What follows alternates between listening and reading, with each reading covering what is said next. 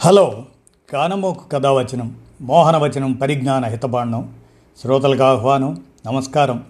చదవదగునెవరు రాసిన తదుపరి చదివిన వెంటనే మరువక పలువురికి వినిపింపబూనిన అది ఏ పరిజ్ఞాన హితబాండమవు పో మహిళ మోహనవచనమై విరాజిల్లు.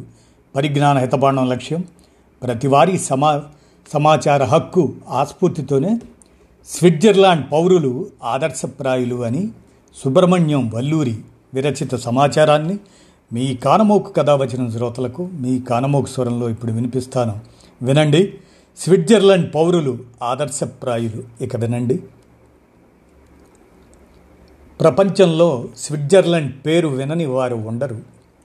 కొత్తగా పెళ్ళైన యువ దంపతులు ఆ దేశానికి హానీమూన్కు వెళ్ళాలి అని కోరుకుంటారు.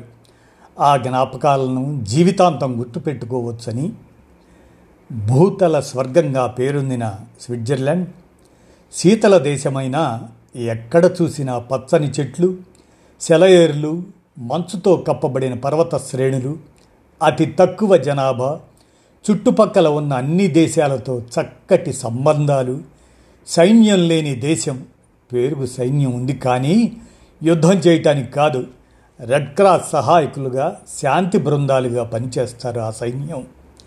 శత్రువులు లేని దేశం పద్దెనిమిదేళ్ళు దాటితే మగపిల్లలకు నిర్బంధ సైనిక శిక్షణ ఉన్నది ఆ దేశంలో. స్విట్జర్లాండ్ పేరు వింటే ఆ దేశపు బ్యాంక్ వ్యవస్థ గుర్తుకు వస్తుంది. చాకలెట్స్ చీజ్ కూడా ఆ దేశం ప్రసిద్ధి పొందింది. ఆ దేశానికి ఇంకో ప్రత్యేకత ఉంది. పౌరులందరూ చదువుకున్న వారే ప్రభుత్వం ఏదైనా పెద్ద నిర్ణయం తీసుకోవాలంటే అది ప్రజాభిప్రాయ ప్రకారమే సాధ్యపడుతుంది. మన దేశంలో చట్టసభల్లో సభ్యుల నిర్ణయమే అంతిమమైతే అక్కడ అలా కాకుండా దేశ ప్రజలకు ఉపయోగపడే చట్టాలు ప్రజాభిప్రాయ సేకరణతోనే సాధ్యం. ఇంకో ముఖ్య విషయం ఏమిటంటే నిర్బంధ ఓటింగ్ ప్రజాభిప్రాయ సేకరణలో ఉంటుంది. ఓటు హక్కు ఉన్న ప్రతి పౌరుడు తమ హక్కును వినియోగించుకోవాల్సిందే. మిగతా దేశాల బ్యాంకులకు స్విట్జర్లాండ్ బ్యాంకులకు తేడా ఏమిటి? ఎందుకు? అని అంతా ప్రాచుర్యం కలిగి ఉన్నాయి ఒకప్పుడు.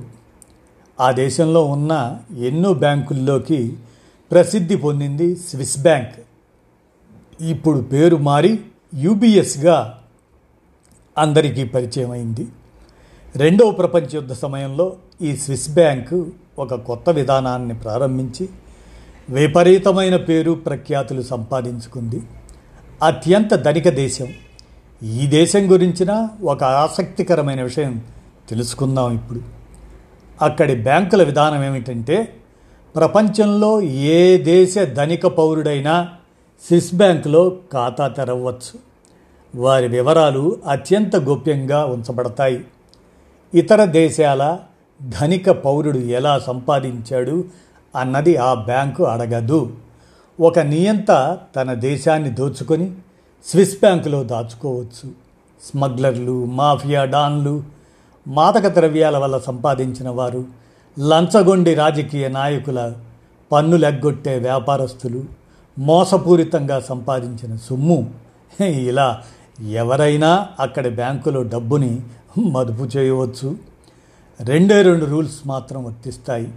మామూలుగా మనం బ్యాంకుల్లో డబ్బు దాచుకుంటే బ్యాంకు మనకు వడ్డీ చెల్లిస్తుంది. కానీ స్విస్ బ్యాంక్ మాత్రం తన ఖాతాదారుల నుంచి రుసుము వసూలు చేస్తుంది.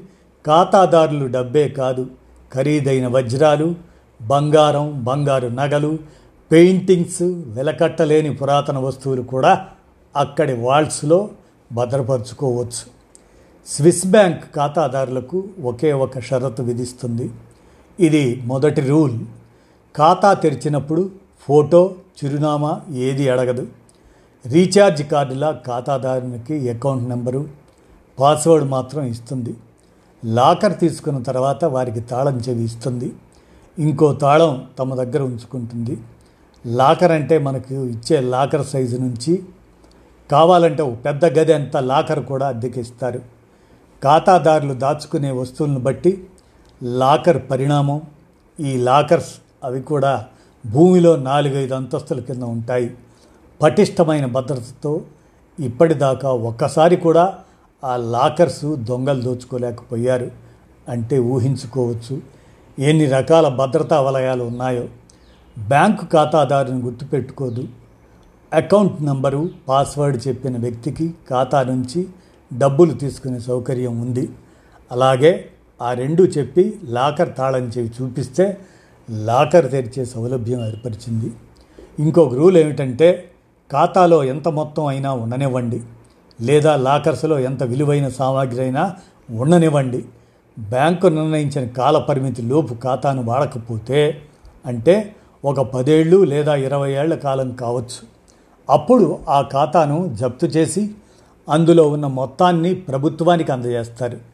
రెండవ ప్రపంచ యుద్ధ సమయంలో ప్రపంచంలో అత్యంత ధనవంతులు యూదులు Germany Poland Austria France England Luxembourg Netherlands తదితర దేశాల యూదులే కాకుండా అమెరికాలో ఉన్న యూదులు కూడా ఈ బ్యాంకుల్లో లెక్క పెట్టలేనంత డబ్బులు బంగారం వజ్రాలు పెయింటింగ్స్ కళాఖండాలు దాచుకున్నారు.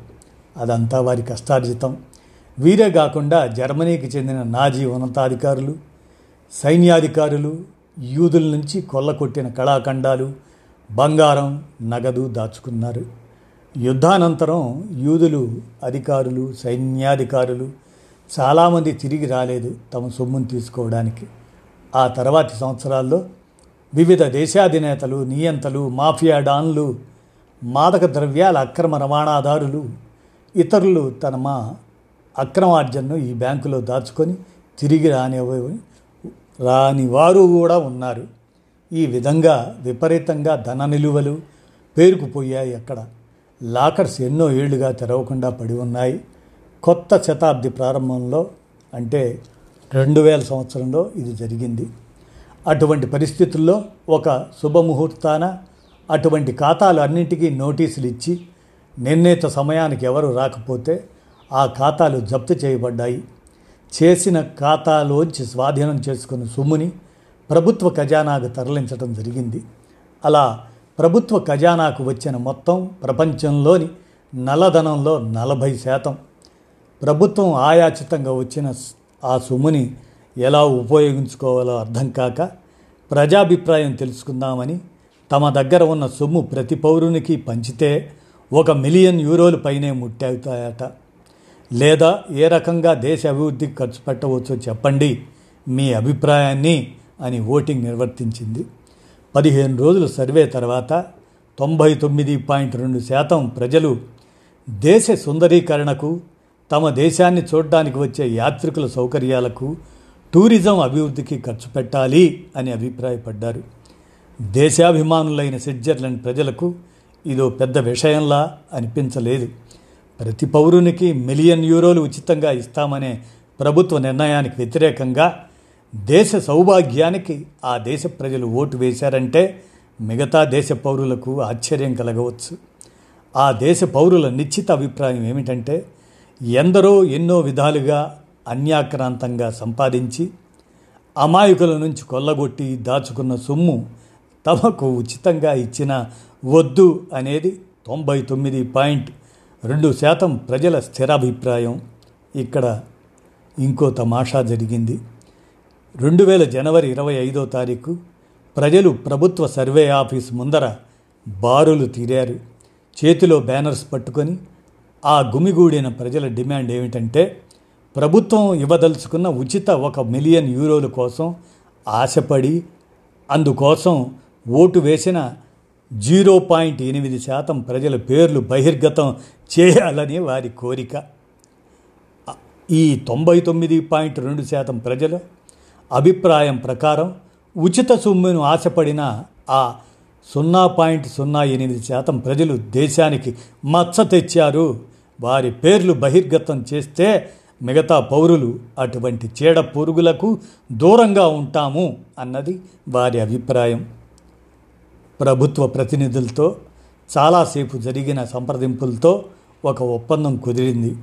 ప్రభుత్వం వారి పేర్లు బయట పెట్టదు కానీ వారిని తగు రీతిలో శిక్షిస్తుంది అని ప్రభుత్వం చెప్పడంతో ఆ పౌరులు ఆ దేశ పౌరులు పౌరులు శాంతించారు. ఉచితాలు వద్దు అని తొంభై తొమ్మిది పాయింట్ రెండు శాతం ప్రజలు ఏకాభిప్రాయం వ్యక్తపరిచారు. అంటే ఎంత తేడా? మిగతా దేశ ప్రజలకు స్విట్జర్లాండ్ ప్రజలకు ఈ విషయాన్ని సుబ్రహ్మణ్యం వల్లూరి ఆయన అందజేసిన మీదట స్విట్జర్లాండ్ పౌరులు ఆదర్శప్రాయులు అనే ఆ సమాచార విరచిత సమాచారాన్ని మీ కానమోకు కథావచనం శ్రోతలకు మీ కానమోకు స్వరంలో వినిపించాను విన్నారుగా. ధన్యవాదాలు.